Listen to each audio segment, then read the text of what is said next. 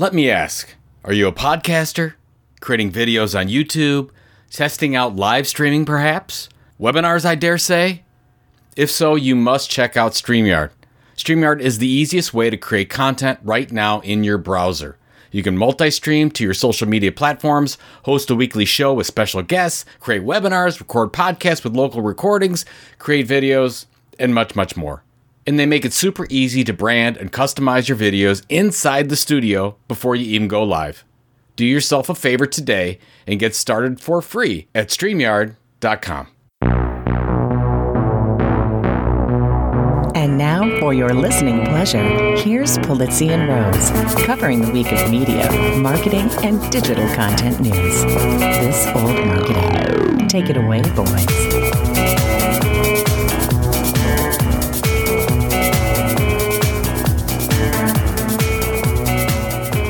Hello, my friends. This is Robert Rose, and welcome to episode number 375 of This Old Marketing for Friday, May 12th, 2023. And with me, as always, is my pal, my colleague, and well, the birthday boy who, even though cel- celebrated his 50th birthday this week, was not coronated the King of England, Mr. Joe Pulizzi. Happy birthday. Thank you so much. It's been uh, it's as as we're recording this, it is the morning of the next day. So my birthday's May 10th. Yeah. And so I have to get back to a lot of people, which is I'm more than excited to do that. It's it's it's wonderful hearing from and and You- you- as you know you do have because it's post-birthday voice. This was more than the other birthdays because it's like Yes. oh, okay, it's 50. I've got to really do something special for Joe, and uh, it, they really did. Between the, as you you know, donated to Orange Effect Foundation, I have that little fundraiser going on. That's done amazingly Yep. well, and then I, I did the whole um, giving out the Will to Die, my novel, for free for the next four days, and I, I just I just thought it was a nice thing to do. I was just like, oh, I have these. What when you when you publish with Amazon KDP, you get like five days a year that you can do a free Kindle. And I'm like, well, I haven't ever done it. Let's just, I'll just do all five days. And I go ahead and do it.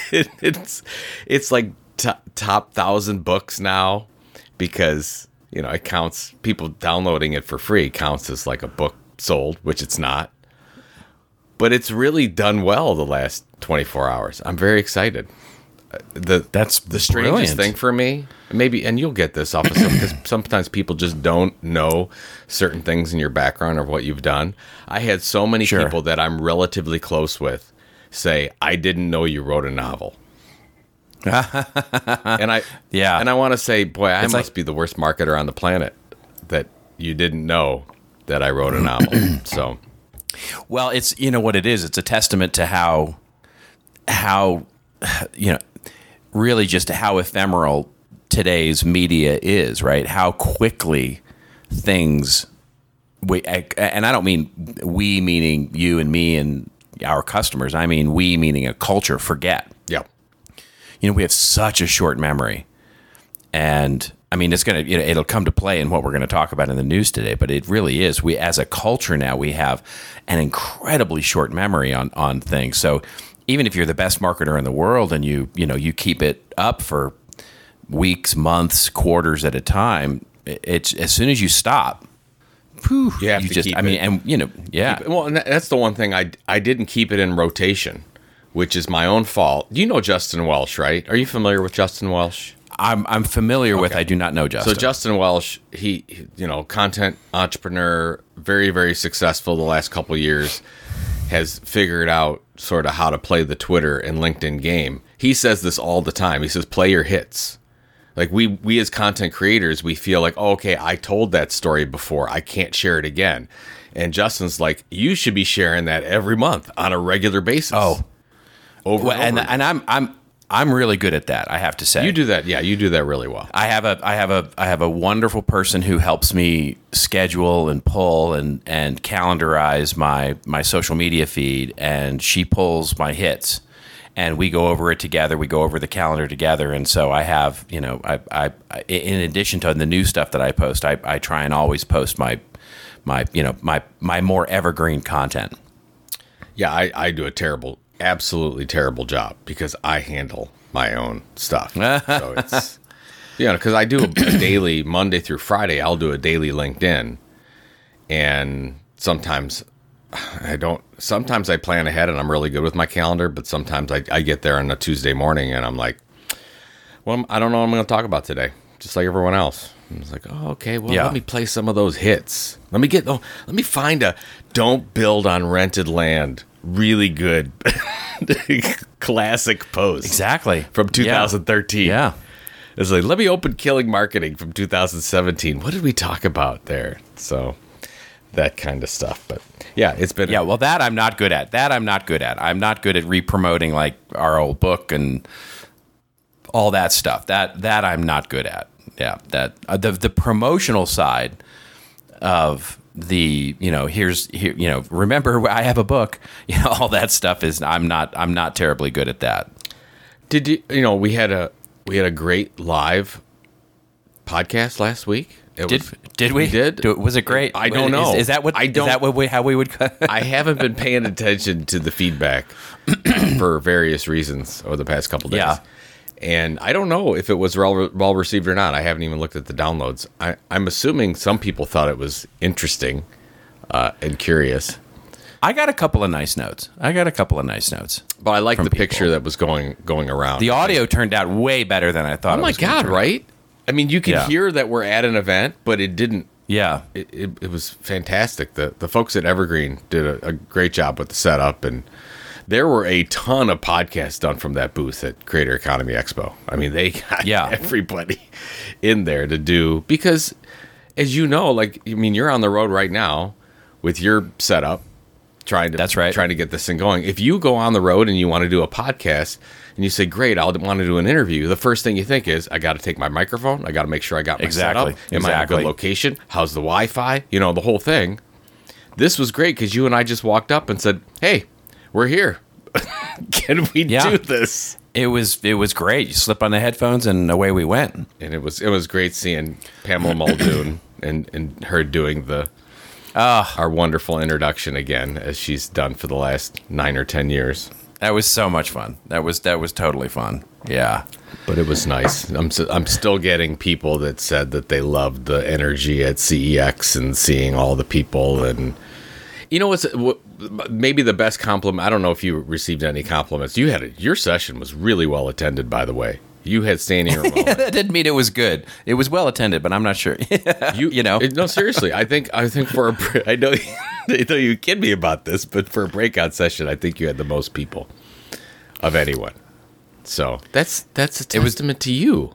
You just well, draw it's them a in. it's a it's it's a wonderful crowd. It's I will tell you that it's a wonderful wonderful crowd and a great community. And you know, once again, you've you've you you've done it again. you've Uh, I- built a I very close, lovely community of of people, and it's it's interesting to me to see all the content creators, the you know the the entrepreneurs really sort of o- opening their eyes. You know, uh, the the number of times I, I heard, "Wow, these people look like me."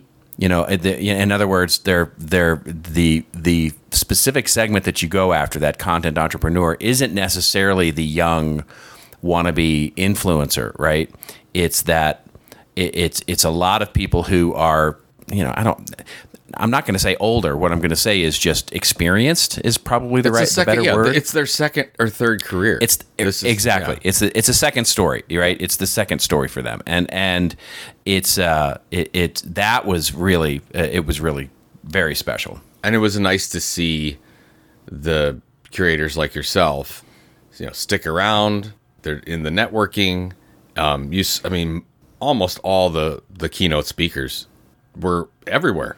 You know, they were at Oh, yeah. they were at the parties. They were at Elliot's at the Hilton. You know, it was it was nice to see that. Uh, Oh, I learned a lot. It was great for me to go to be a, a consumer of content, right? I, I, I, it was, you know, it's one of the first conferences that I've gotten to attend in the last few years. You know, so I'm, I'm, you know, and, and what I mean is conferences other than the ones that I sort of host.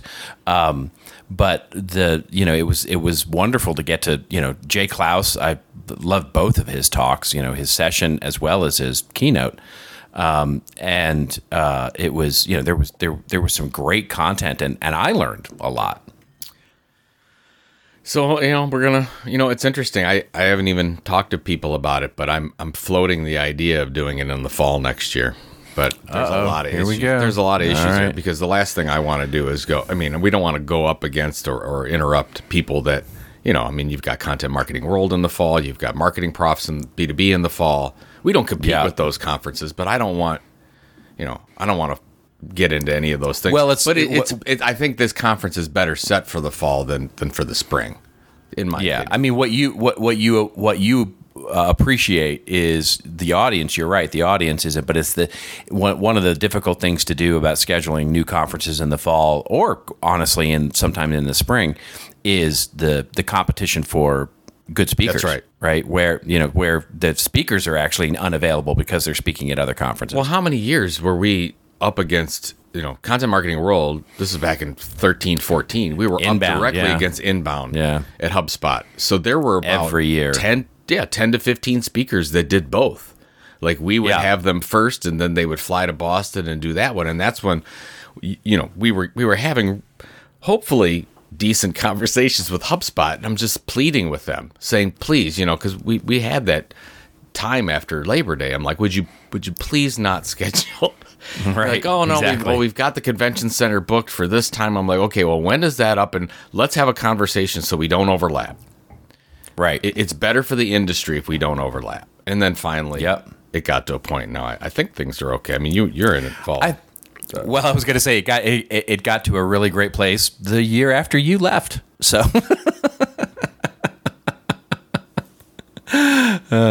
I didn't see what I did there. you're probably you're probably right. No, what I'm saying is is that is that it it, did, it took that many years for it to. I mean, it was one of those things literally where it was it, to your point. It was about conference, uh, uh, you know, the the convention center schedules and convention center schedules. By the way, folks are are done in years, right? You know, you make multi year deals, right? So it's it's. It's not the kind of thing you can just go, eh, we'll just do it net right. different next year. It's like, no, no, no. You have to, you have to, both with Cleveland Convention Center as well as, uh, uh, I forget where they're at. They're Boston. Boston, uh, yeah, whatever the Boston Convention Center, wherever the- there. yeah, yeah, yeah. Which is a they're beautiful place. It was the one in Cleveland. I mean, they're they're they're just different sized venues, and Yeah. uh, you still have to book in advance. I mean, that's the problem we had with the first Creator Economy Expo because we just said so six months out. No, it's about nine months out. We're like, okay, we want to do an event. Well, there's no space available anywhere. There was like one ho- we wanted to have it in Chicago. And there's like one Right. hotel available. I'm like, and it, it's not a nice one. I'm like, that's not going to be a great experience. What what do we do? So Yeah. Anyways, anyway, so you're Anyway. a, you're a, you're getting up early for this. I am. I'm up early for this. I'm in the lovely, beautiful mountains of Utah, um, staring out right now at a very full creek that's just beautiful, running right by the patio of my my room here at this resort, um, and staring up at the beautiful snow-covered mountains here. And I'm here for a my yearly retreat where I go with this mastermind community that I've been part of for the last decade or so. We get together and turn off our cell phones, basically turn off our laptops and really talk about life and our own challenges and business and economics and what's going on in the world. And we just sort of, it's a retreat to sort of, you know, clear your head and, and, all that stuff and it's just it's it's a really great way for me to to to clean out the sort of muck uh, Marie Kondo, if, if you will, my brain, and uh, yeah, it's uh, How many it's all years is this for you that you've been doing this event? Well, we, I, technically it would be uh, 10, um, but I missed. Of course, we missed two years in a row, 2020 and 2021, because of COVID. And 2020, they did a virtual event that I attended, and it was okay. Yeah, I mean, it just it just doesn't work. event. What are you gonna do? Yeah, it doesn't it doesn't work that way. 2021, they had a virtual event that I didn't attend. Um, if I'm completely honest, because of my experience with the first one, and then 2022 last year I couldn't make because I had a death in the family and I had to fly. Uh, I had to fly to uh, to the funeral.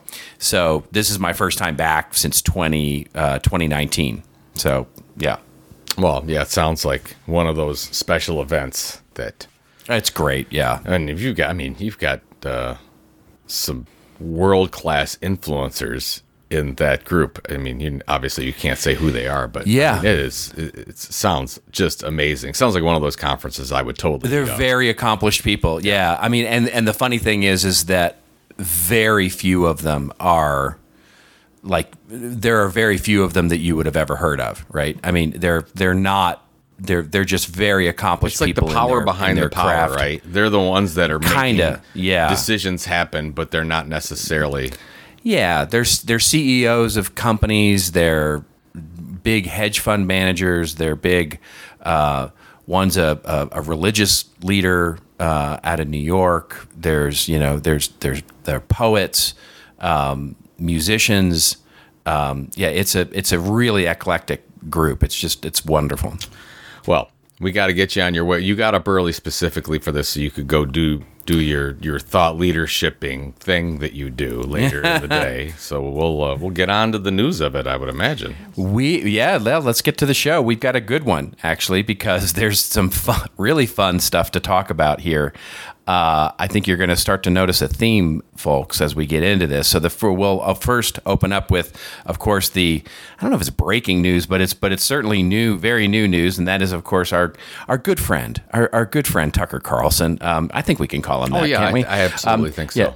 He's getting into content marketing. We talked about this two shows ago before our live show, but yeah, here he goes. Um, and I think, by the way, I called it um, uh, with where he's end up going. We'll talk a little bit about that and uh, our there.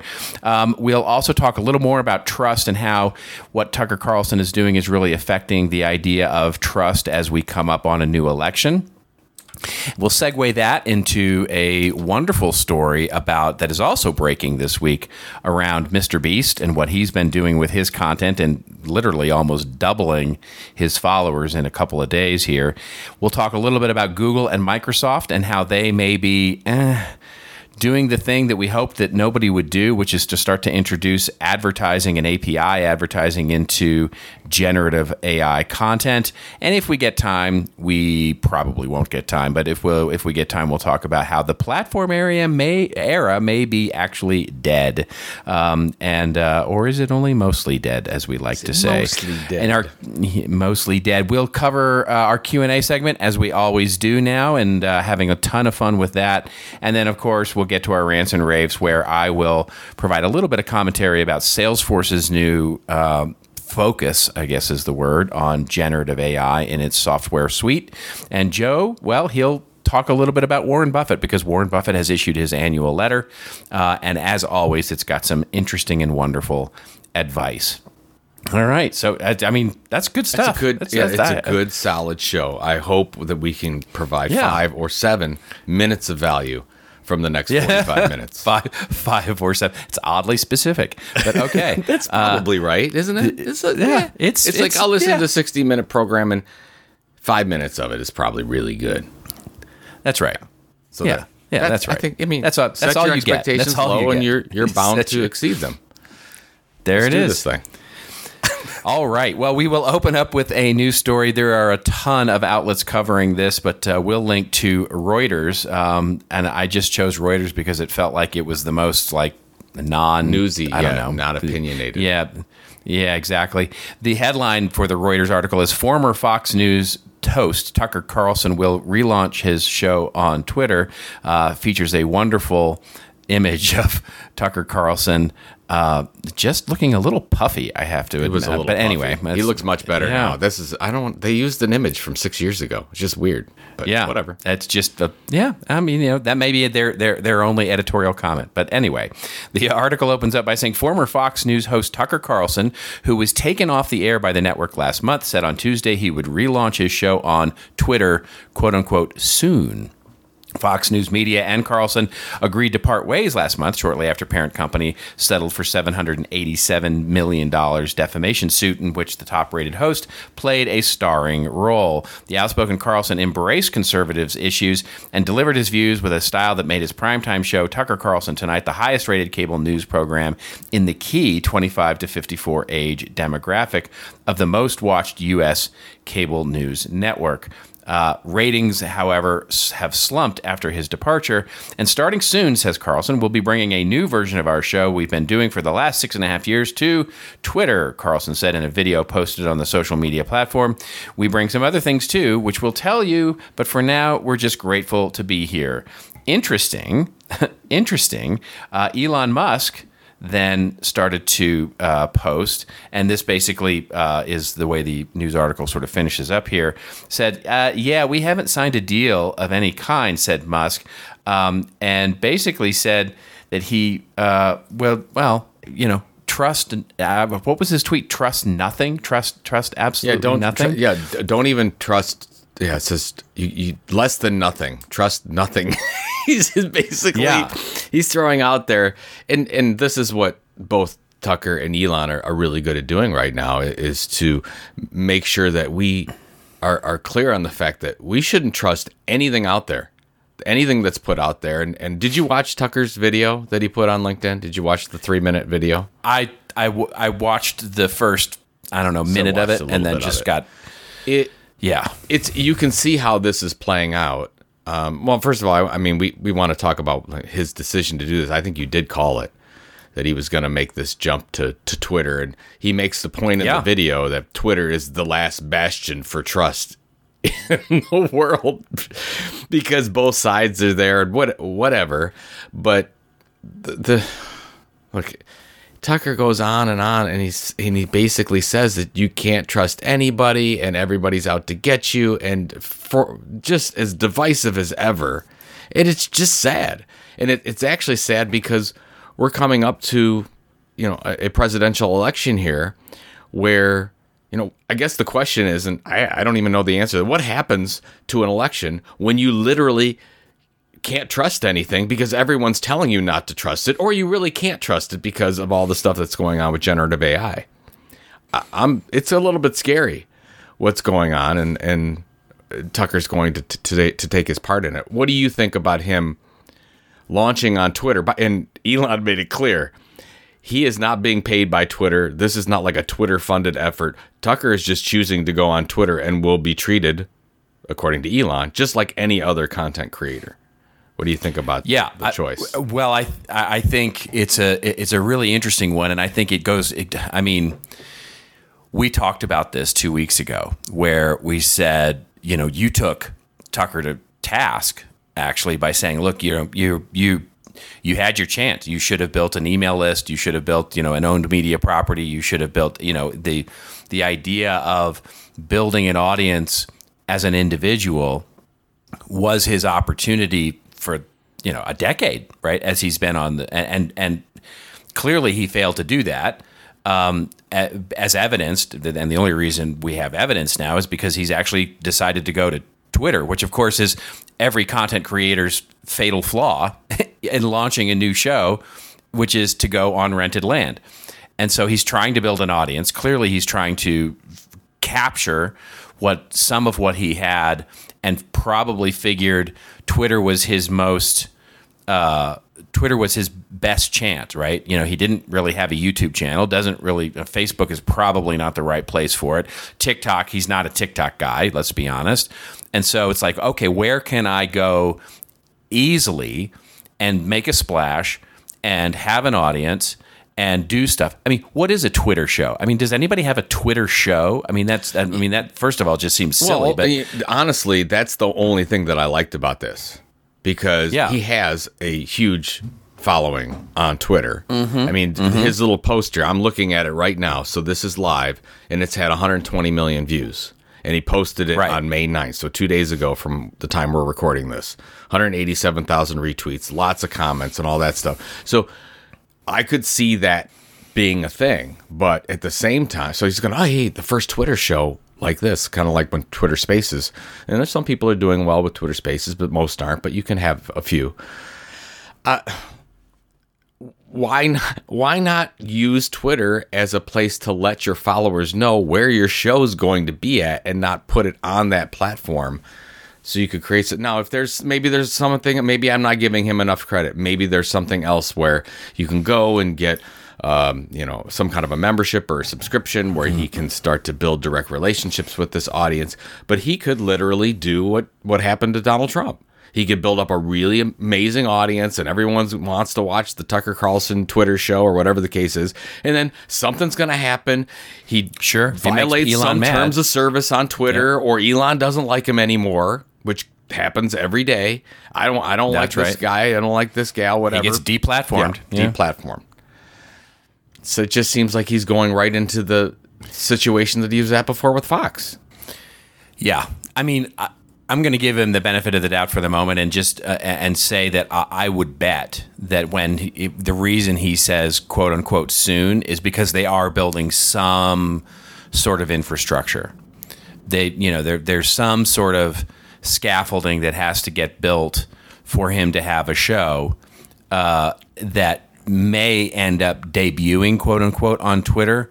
That may ultimately then lead to I, I could see it very easily leading to a website or an email newsletter or something that has merch or you know his you know and and, doing all those things and he'll I, I could see him very quickly building an audience there and you know I, I think it goes right to your the the the the other story that we can link to in the in the show notes certainly which is comes to us courtesy of Axios, which is uh, the headline is a trust nothing election, and it opens with the idea that Elon and Tucker are quote unquote joining forces, but are they really joining forces? Because Carlson, of course, launched his video, and then Musk said, "No, we're not. We don't have a deal together on any of this." And as Elon tweeted, "Trust nothing, not even nothing," which is like. I mean, that's such a that's you know, it's like pass the bong, Elon, right? I mean, come on, okay, all right, that's you very very cute. You know, you're very philosophical, um, but this idea of trust in media is has really come down to the individual, right? Yes. It's really coming down to who do you trust, not what institution do you trust. Where it used to be the institution, right? It used to be the institution of CBS News or CNN, and we could talk about CNN and Trump's town hall if we wanted to, but that whole thing, you know, where the institution is really just made up of individuals and you see this with New York Times and the way they're doing with their writers and on all of that it's starting to really come down to who do you trust not what institution do you trust It's it's so interesting. We were talking before the show. I really do believe that this this is sort of the issue of our time as content creators. Like we have to wrap our hands around. I, I just looked it up. I was trying to figure out okay, what's the current trust level of institute major institutions? And Gallup did a poll last year and said right now the trust uh, level is at twenty seven percent. Twenty seven percent of Americans Yep. trust but it's not even that. the The story went on, and I'll put it in the show notes if if I can find it again. But it was saying it's not the trust issue that's being diminished; it's mistrust that's growing. So it's the fact that they look at institutions. It's not just that I don't trust institutions. It says I I mistrust institutions. I think they're out to to hurt me. I think they're dangerous. This is what's scary. So when this happens, at least according to what I was looking at, it says that's when you have individuals, and of course we've covered on this show, businesses that have an advantage here to become the the the trustful sources, the trustworthy sources. Um, so if you were a content creator right now, you, you should focus everything on how you can build trust over a long term basis. Th- Yep. This is the opportunity because those places that we used to go to for trust aren't there bec- because it's even worse than that. It's that we think they're dangerous. And we, I mean, not Yeah. me, not you, but Well, lots of other people.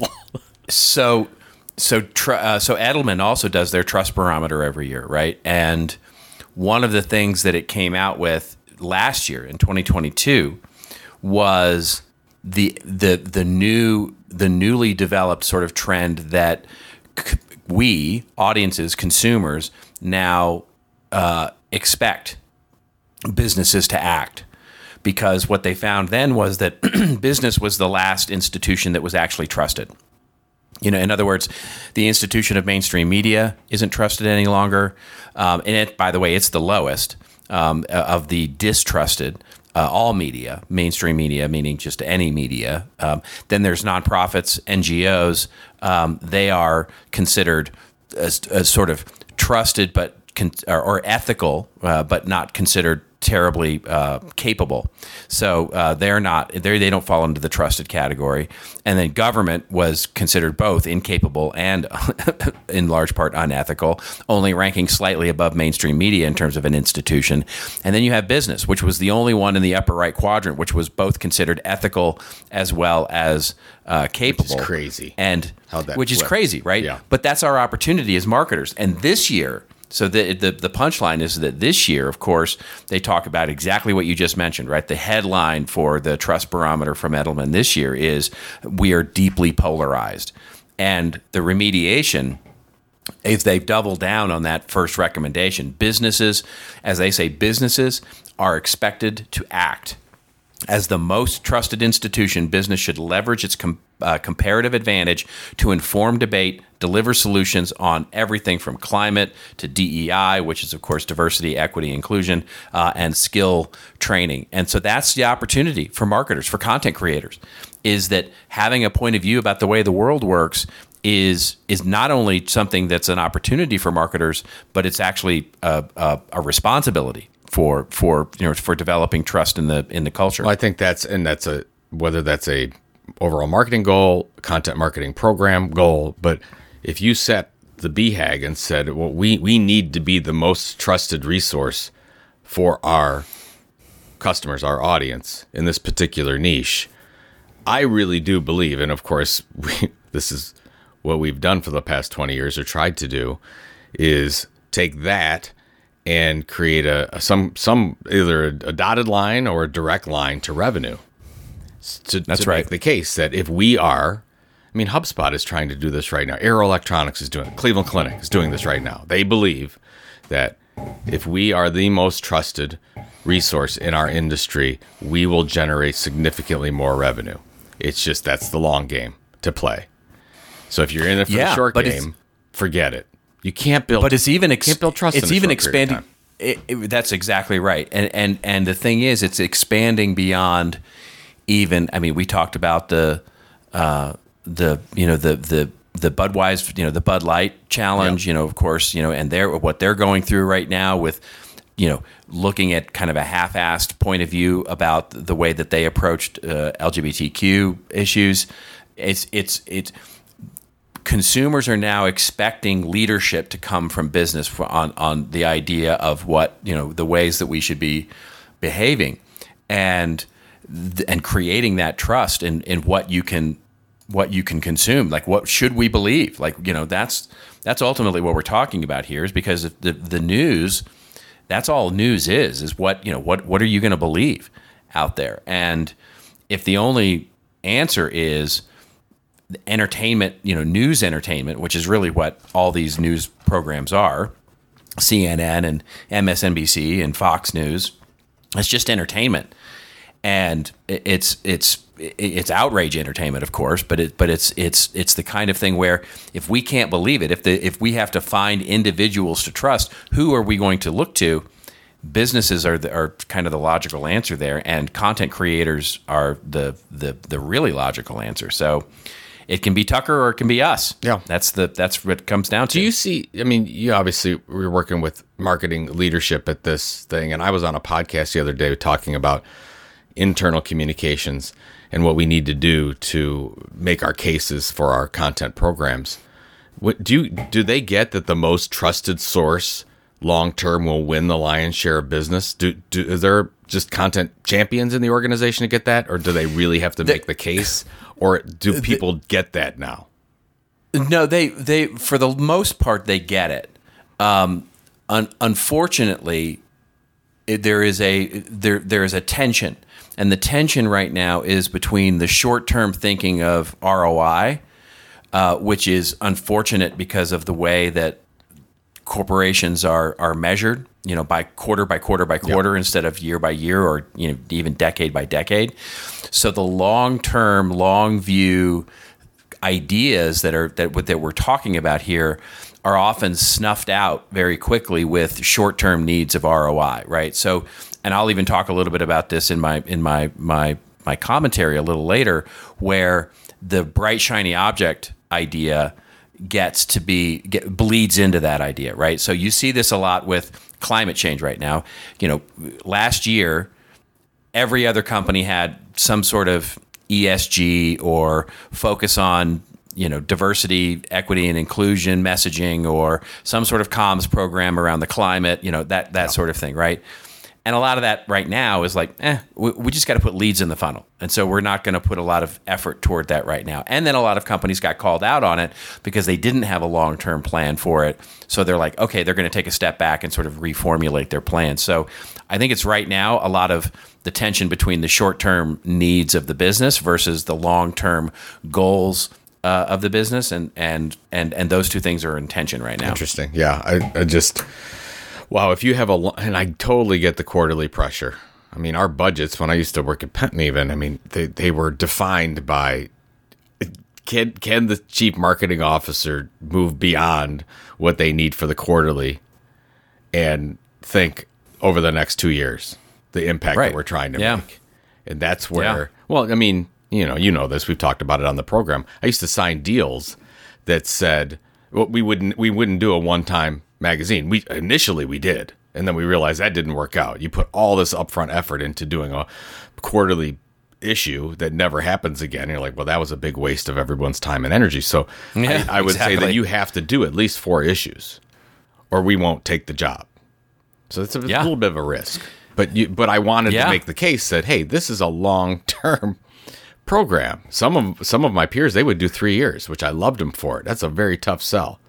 Said we want a three year deal on this whole thing, kind of like uh, the convention yeah. center selling a three or four year, year well, deal. that's well, that's exactly it, right? I mean, uh, when I was back in TV, you know, you would have you, you know the the I mean, if if you can even imagine this, right? You know, when I was working for Showtime Networks, the cable uh, operators, right, would make 10, D, 10 year decade long carriage deals, right? So, in other words, you agree to carry HBO or Showtime or Nickelodeon or MTV or whatever it is on your on your uh, on your network on your on your cable company for ten years, and interesting things started to happen, which is right around the early call it late '90s, early 2000s, as the internet started to really sort of emerge. There was a fascinating thing where the over the top services were just starting to get, you know, just beginning, right? Sort of the idea of are we going to get our television through the internet or are we are we going to start getting our programming through the internet? And as you started to get into 2008, 2009, 2010, that reality started to really happen, right? With the, you know, with Netflix coming online and all those kinds of things. But here you had cable companies and the executives in those companies making still making 10-year deals right? They're still making those 10 year deals, but, and what they're doing is they're like, hey, I'm not going to risk not signing up HBO for my cable operator and looking at how we might evolve into over the top television because I'm just going to wait for the kid behind me because I'm going to do this 10 year deal. And then by the time 10 years rolls around, I'm out of here. I'm out of here anyway. I'm retired. So it's it's this fascinating thing where regimes literally make deals that the the youth and the organization pay for. Incre- that's incredible. So yeah. Do we want to talk about Mr. Beast as well, or do- we do a little bit? Yeah, this is a very quick story that we can cover because it just feeds right into this idea of trust and what's going on in the world of individuals. Uh, Mr. Beast, of course, who we've talked about many times on this show. Uh, the headline, and there's a few uh, outlets covering it, um, especially in email newsletters. We found one online that you can link to. Mr. Beast is on the conquest to make history on Instagram with seven million followers uh, in the last 24 hours. Uh, Jimmy Donaldson, better known as Mr. Beast, of course, as the article says, is a talented content creator, philanthropist, entrepreneur, and more. Basically, uh, he has now he had a birthday, uh, very much like our, our friend Joe Pulizzi did. He had a birthday, and he, he, saw a recent rise in his TikTok numbers. Uh, he is the most uh, subscribed individual as well. Uh, he's uh, the king of the YouTube, as, as as the article described him, and basically uh, the account. Uh, I guess, and you know a little more yeah. about this. He basically got on Instagram, offered up money to celebrate his birthday And over the course of the next 24 hours, the account saw 7 million new followers, uh, a, basically giving $50,000 away for his, his birthday. Yeah. Um, the numbers he gives away are, by the way, just astounding. That's just astounding to me. But Well, it's interesting. Yeah, and explain a little more. Give it a little yeah, more Let me give you a little. There's a, been an update. So, the, since so basically, celebrates his 25th birthday. And for that, he's announces fifty thousand dollars. Uh, he's given away to five people, split among five people, and then he's up that to a hundred thousand dollars. And because of that whole thing, because he said you had to follow Mr. Beast and then comment whatever 19, 19 million likes, thirteen million comments he has doubled so this even more than the 7 million he's doubled his followers to 40 million for a pittance of money for him i mean mr beast Sure, spends fifty yeah. million dollars a year on videos and whatever but i just thought it was amazing for a very little amount of money in an investment. If you say oh i'm to spend a couple hundred thousand dollars to get 20 million people to like my instagram channel you're like oh my god this is the greatest thing ever. But more and more i mean this is just a, it's a side thing for him and it's great and from an audience subscription standpoint. But when we get back to this whole tucker carlson thing and the trust thing i mean you have jimmy donaldson here. It, he might like I we've we talked about it I think a year ago. Like if he if he decided to run for president, I think he would win. I think he would win. I He's certainly got do. a following, yeah, Because he has- he He's is the most audience. He's trusted- definitely he's- the the real. You know, when we think about influencers, he's really there. and he's tr- he's trusted. He's actually a really good dude. He's doing some amazing things. He just bought out. This came out I don't know a couple hours ago, where he bought out like half his cul-de-sac in North Carolina, and he's giving you know houses away to his friends and stuff like that. It's just you know crazy Right. stuff that he Yeah. can do now because he is the most followed person on the planet. Because just hey, throw it out there. Started in 2012 and just did videos on YouTube. And it took him three years to get to 30,000 subscribers on YouTube. And now he's got 100 and whatever, almost 200 million people on YouTube that are following him. Um, so, yeah, when you think about, oh, wait, where do I want to put my money? Do I go and advertise on an NBC or the Olympics or CNN or whatever? Or do I want to advertise with Mr. Beast, who's getting 10 times the amount of people watching him?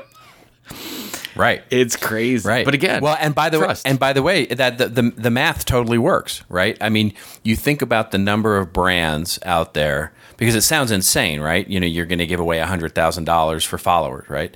And the but the math totally works if you look at it in the same way that a consumer brand, a you know, if some sort of B two C brand would spend 10 times that on a let's call it a, a 90 day flight across broadcast media of, of our brand advertising which may or may not by the way have a url to, to convert or you know to go follow or to go visit a website or something like that it may literally just be uh, a bunch of you know in the case of budweiser a bunch of trucks driving down a dirt road talking about how we're all patriots you know that they they routinely spend that for brand level advertising. And what he's doing is he's actually showing a, an ROI on it, right? By, by by getting some number of followers or some number of conversions that he can now leverage and spending less money actually than you would arguably spend on a broadcast media idea. Now, whether it whether it complies with uh, Facebook or Meta's terms of service or not is a different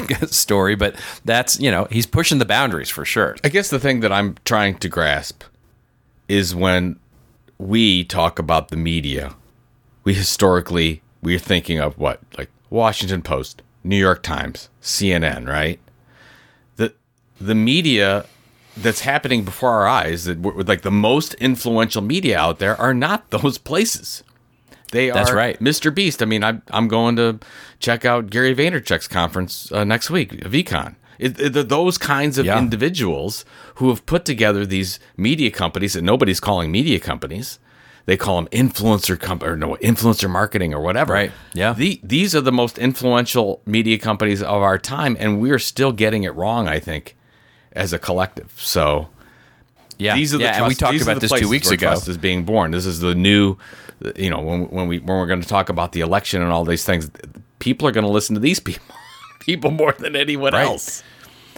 Yeah, Um, and we talked about this two weeks ago when we said that you know you have uh, you know, more people are watching Mr. Beast and then then are watching uh, than any than watch TV cable news on any given night. And and so that's when you start recognizing how much more viewers some of these in, individuals have more than programming on on what we would call mainstream media it starts to get really eye popping quick. Well, you you we're, we not we're not going to get to it, but now I can put it in the show notes. You part of our like our last story was this one that from Ad Age. This is podcasters impact consumers' purchasing decisions more than influencers. Yep. Studies so study finds basically said podcast hosts are one of the most influential fig- figures in driving purchasing decisions today. It just goes to exactly what we're saying.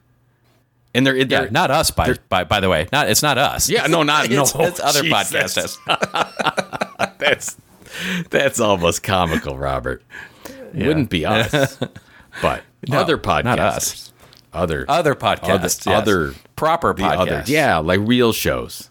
Real shows, not this. That's right. This fake show. That's right. All right, very quickly, let's cover this uh, this other story before we get to our Q and A segment here, uh, which is about Google and Microsoft um, doing what was hoped wouldn't be done, but of course it, it was inevitable. Probably uh, two announcements this week: one that's actually happening and one that's going to happen. Um, the first we'll cover uh, from uh, Search Engine Land, which is that Microsoft Advertising has now launched Chat API to monetize AI chat. The ads for Chat API will allow partners to serve ads on chat platforms uh, from Microsoft as well as other companies. So basically, the article opens up by saying Microsoft Advertising today has announced a new API, Ads for Chat API, which will allow publishers and online services and apps to deliver advertising through their chat uh, interfaces. This new Chat API will allow sites, apps, etc., to customize their chat experience, to choose from ad formats that work best for them, and incorporate relevant ads for their audience audiences, according to Microsoft. The new Chat API allows these publishers to build their own chat experiences on sites and apps serving ads either from Microsoft or other companies. So here we go. That's the first one, uh, and then just very quickly here, so that we can we can talk a little bit about this. The second one is coming from MediaPost, which is a Google announcement, which is coming. The big Google I/O event was this week, um, and basically they have said that they remain committed to search ads powered by generative AI.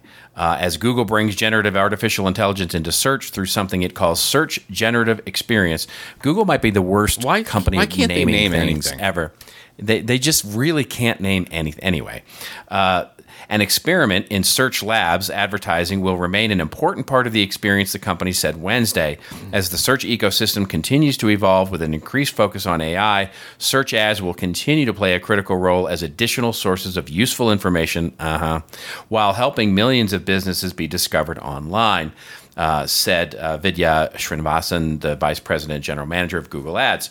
Uh, so basically, that they've got this stuff coming through search, where you're going to be able to use generative AI to generate more ads, versus Microsoft, which is going to allow an API to basically serve up ads uh, in through interfaces. What what what say you? I definitely have a take oh, on yeah, this. my, my you, take. Yeah, my take on this is easy. This is just nothing but bl- bluster around AI and making sure that when people think of Microsoft and Google and AI, um, you know, they're thinking about them as together uh, there's an interesting, I think you saw this as well. This was in Morning Brew the other day. There was a research project done by the National Bureau of Economic Research that said over the over the past uh, year there have been a thousand mentions of AI on S and P 500 earnings calls, and those that mention oh, yeah. AI. Yeah, yeah are based. I'm, going to get this. Are companies embracing generative AI have been earning shareholders 0.4 percent more per day than those with less exposure. This is Yeah. So they're they're more valuable just by mentioning them. Just by mentioning yeah. AI. Well, this That's is what this is. In my well, welcome, welcome to the great AI wash. Right. This is everything is going to be washed in AI for the just next like blockchain 12 was in, months. you know, years ago, and just like metaverse. just like yeah, just like climate, yeah, climate change, ESG, uh, AI. It's basically this is the new way to say that you're you're dancing with the cool kids and that you've got value and that you can and this is this is going to be a real issue because there are going to be a lot of companies that talk about the inclusion or infusion of AI into their products and it's just not true. Um, and so you're going to be, you know, it's going to be a lot of caveat emptor in, term, in terms of what you're buying in the way of true. And and and by the way, it probably will give AI a black eye before too long, right? Just very much like what happened with the metaverse, and we'll get to this in our Q and A. But you know, what is you know what is AI? What is a metaverse? What is all you know? What is crypto? this lack of uh, this the rise of it so quickly and the fundamental misunderstanding of what it is will will in you know encourage people who don't you know aren't using it in the right way or let's call it a moral way to launch all kinds of things that are, are going to ultimately give it you know it, it's it's the black eye is coming i guarantee It, you. it always does. I mean, uh, there. Yeah. I mean, it wasn't. It was two years ago that everyone was getting into NFTs and crypto and whatever, and it just went hockey stick growth, and then you just saw the fallout. Now it's it's there's still a number of wonderful things going on, but you had 95 percent of those companies are gone. Yeah I don't know if the same thing is going to happen with AI. There's maybe a little bit more more behind this, but um, you're gonna you're gonna see a big fallout here.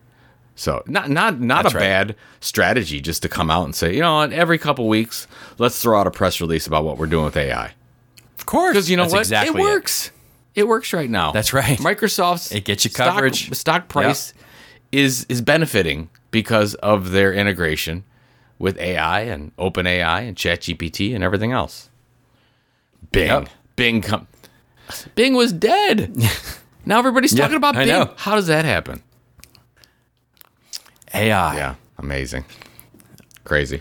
All right, let's get to our Q and A segment here. Speaking of new technologies, uh, we have a lovely question, uh, not audio.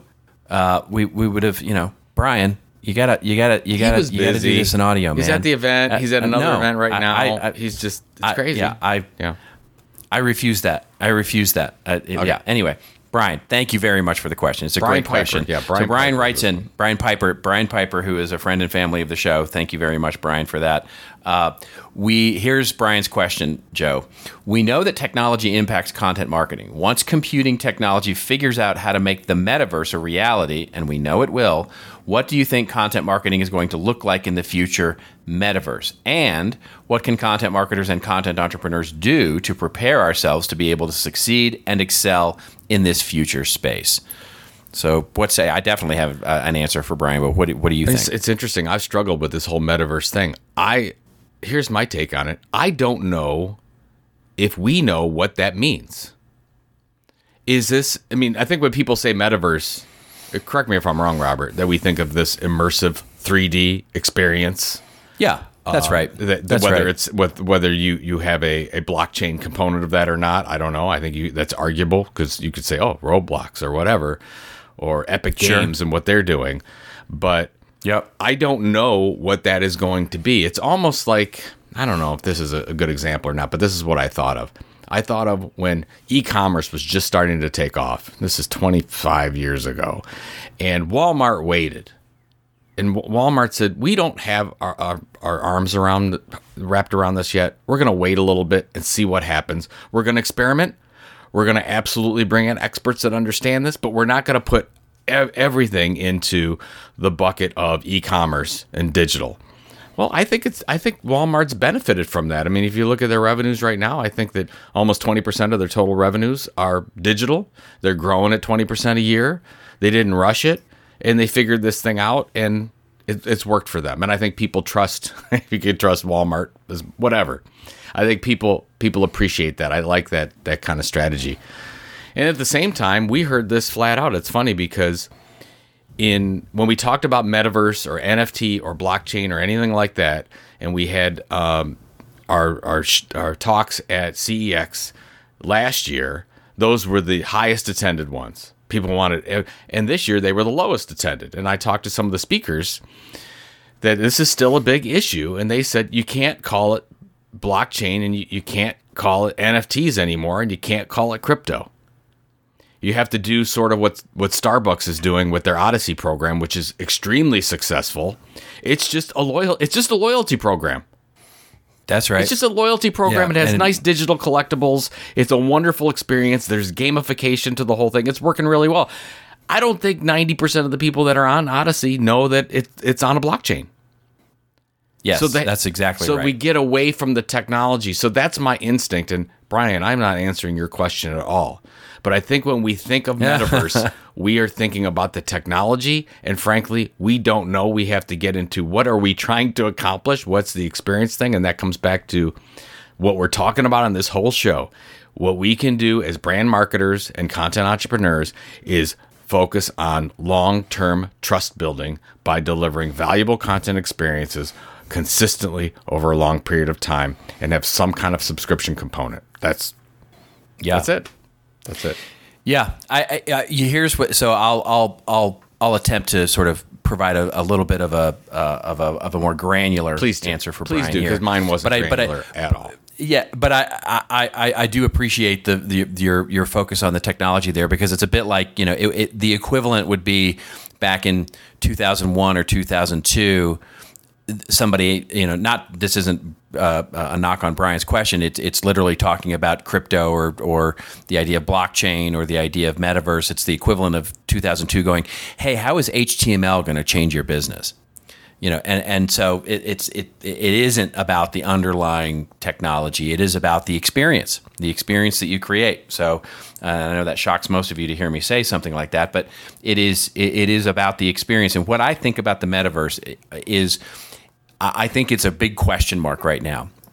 Because i think what we're seeing consumerized is a reluctance, certainly, you know, a, a slowing of the adoption of virtual reality, which is kind of a, a, a must for the, the metaverse.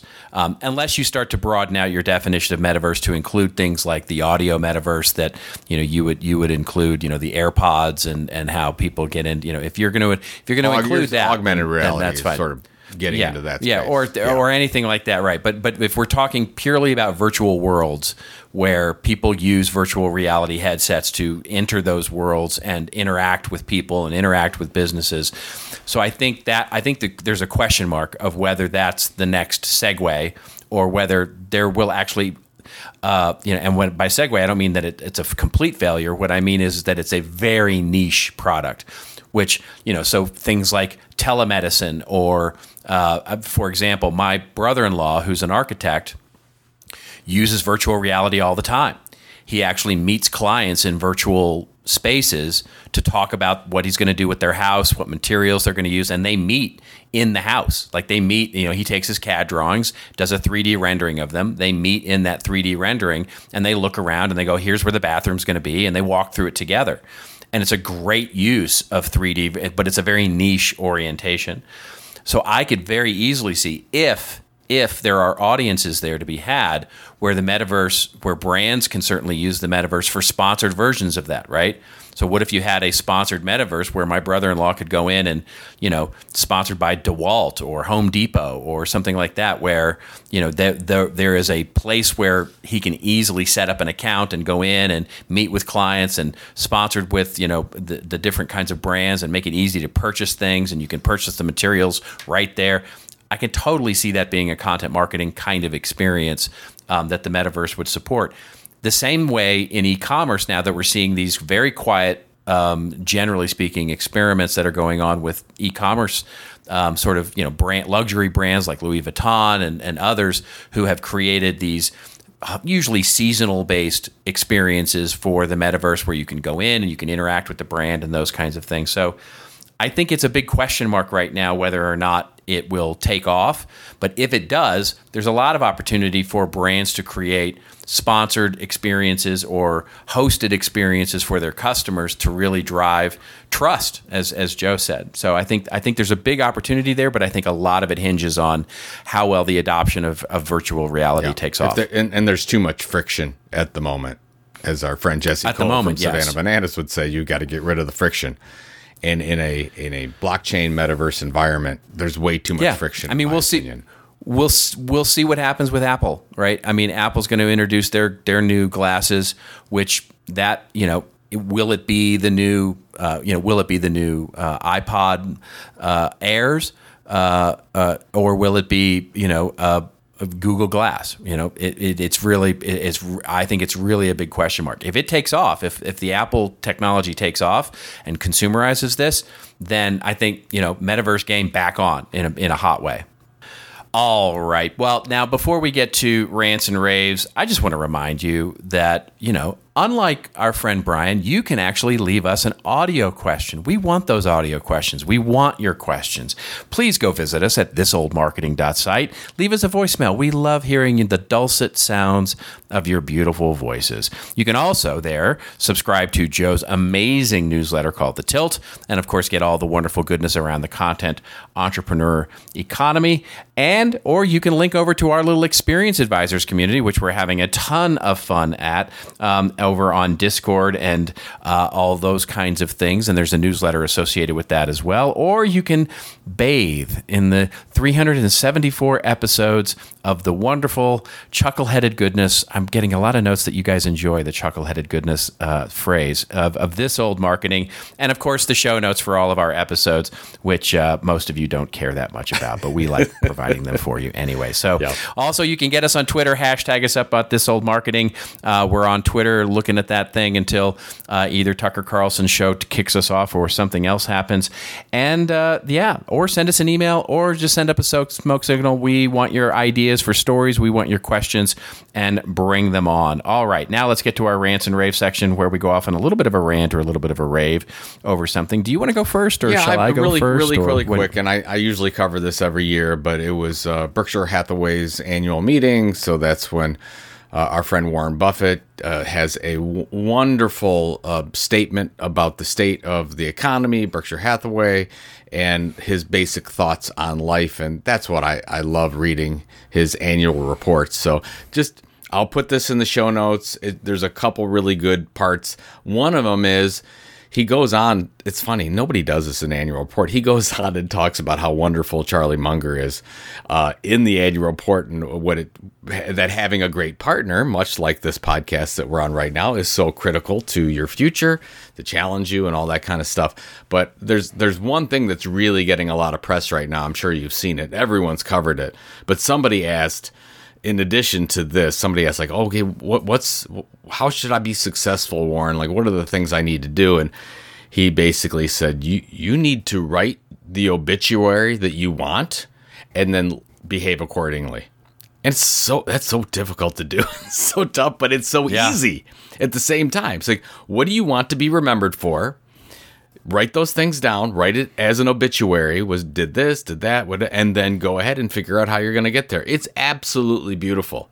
Um, so there's a part in this which is on page eight of the annual report. Again, I'll put it in the show notes where he goes through all these things and says, "Here's a few of my my thoughts. You know, the world is full of foolish gamblers, and they will not do as well as the patient investor. Everything is about patience. It's about consistency.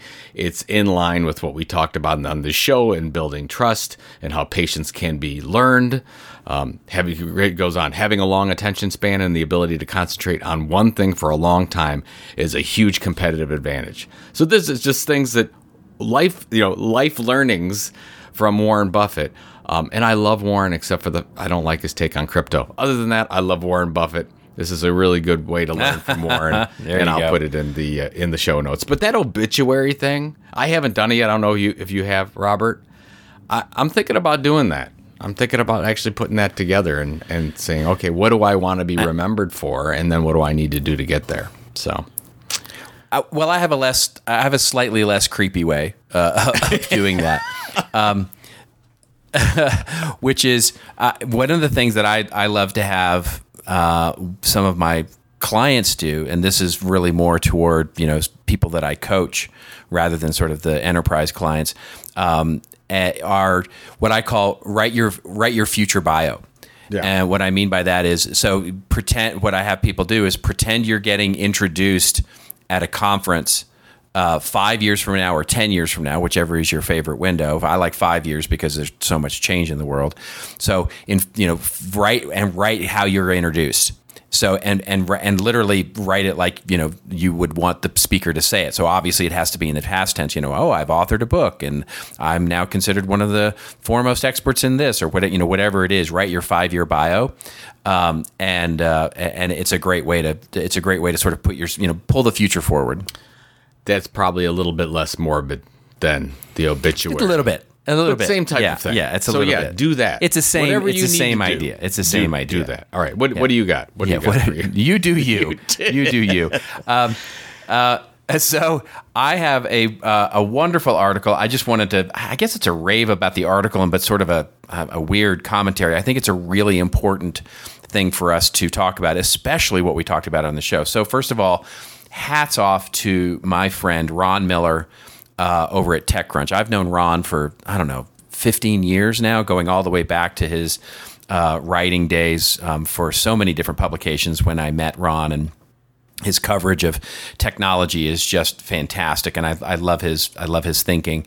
Um, and he now writes for TechCrunch and has for a couple of years, um, and um, now is really writing some of the more important feature uh, articles that they have. And he wrote one uh, about uh, Salesforce, uh, and it's about his his take on Salesforce, as his the headline says, Salesforce is betting that its own content can bring more trust to generative AI. And he talks about how, uh, basically, at a recent, uh, uh, basically Salesforce, they're calling it the Salesforce World Tour, which is basically an analyst and reporter and sort of public, you know, public relations tour about what's going, everything going on at Salesforce. They've they've really pivoted. They've really pivoted from talking about you know customer data platforms and uh, the things that were really sort of front and center, and they've moved right into the generative AI stuff. So as he notes, you know during the 67 minute keynote keynote, it took less than five minutes for the CMO Sarah Franklin to get into talking about AI and what Salesforce is doing with generative uh, AI and ChatGPT and, and and all those kinds of things, and every single product leader that got up started talking about the same thing, right? Started, talking about how they're infusing AI. But the main thing was this idea of trust. And it fits so wonderfully into our show theme here because what they're saying is, is that what they're trying to do to differentiate themselves as Salesforce is to provide for uh, better learning models. In other words, not using the large language models that are available through open source or through ChatGPT that are using general internet, but to, to, to actually start using curated learning models and give them a trust score. And I think that's a really interesting idea. I'm not sure that it's going to come from an enterprise software company. Um, that uh, this is where I, I, I, I it's more question than a sort of I guess commentary, which is not sure that an enterprise software company is going to be the one to provide me a trusted learning model. I think you almost have to build it either yourself or you have to hire and and you know basically you have to create it or curate it yourself in order to be trusted it's a really interesting challenge which is because they go on to talk very much about how uh, you know it's not it's about accuracy it's about more than hallucinations you know just sort of trying to get into the idea that if i work in if my company works in salesforce and wants to generate you know gener- use generative AI to send emails or to send uh, to write content or to create things that may help my marketing strategy. I not only want to have it be mine, I want it to be generated out of the data that my company trusts, and that I think is a really interesting challenge. And I and I I'm I applaud Salesforce for sort of discussing it and talking about it because I happen to believe that language models, large language models, will be verticalized, maybe even down to individuals, like where you have a large language model, I and I have one. Excuse me, but it'll be interesting to see over time where how granular language models get in terms of how we use generative AI and where the trust faction comes into that. It, it's going to be crazy. It's going to be really very interesting. But it's it. What interests Yeah. me is the the quick pivot that Salesforce made. I mean, it did not take. I mean, pivot for a lot of companies. It Yeah. did not take long, and everyone's AI, everyone's chat. It gets this, to the chat you know, that. yeah. Every it, God. it gets to what we were talking about, it right? You know, the idea that everybody's latching onto this. Are you going to survive? Should we?